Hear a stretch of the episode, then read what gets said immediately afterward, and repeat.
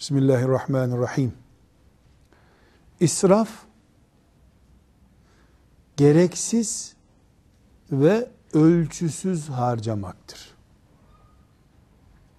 Biz her ne kadar israfı suyun fazla akıtılması, ekmek kırıntılarının çöpe atılması, pastanın yarısının yenip yarısının çöpe atılması olarak görüyorsak da asıl israf gereksiz ve yersiz harcanan her şey için söylenebilir. En büyük israf ekmek ve su üzerinden değildir. Ekmek ve su israfı da değerlendirilen nimetlerdir. Ekmek atıldığında kuşlara, kedilere, köpeklere yem olur. Bir tür israftan kurtulmuş olabilir. Su ne kadar dökülürse dökülsün denizlerde tekrar buharlaşıp su olarak gelebilir. İhtimal de olsa.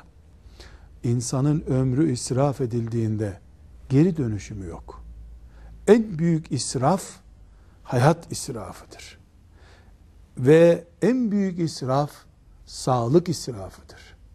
Yine en büyük israf iman nimetinin israfıdır.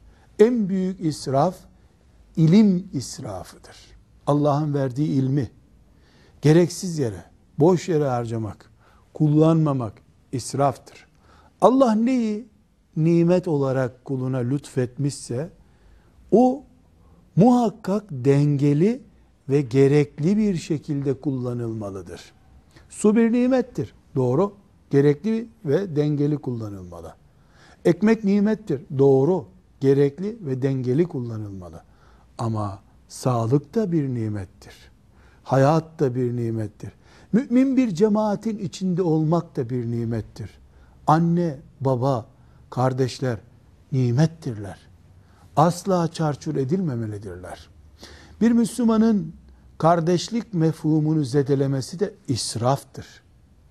Bir Müslümanın ekmeği çöpe atmaya kıyamadığı gibi, israftan korktuğu gibi, elektrik israfından çekindiği gibi, suyu musluğu fazla açmaktan çekindiği gibi, mümin kardeşlerini çarçur etmekten de çekinmelidir.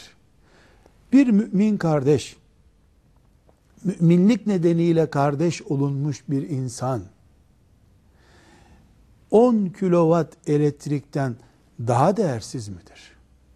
Anne baba neyle ölçülebilir bir nimettir ki onların varlığı gereksiz ve yersiz kullanılmış olsun. İsraf haramdır. Allah israf edenleri asla sevmez. Allah'ın sevmediği işlerdendir israf. Ama israf sadece suyun boşa akıtılması değildir. Boşa akan hayat, boşa geçen her dakika israftır ve bir dakika asla bir okyanustan bile daha değersiz değildir. Velhamdülillahi Rabbil Alemin.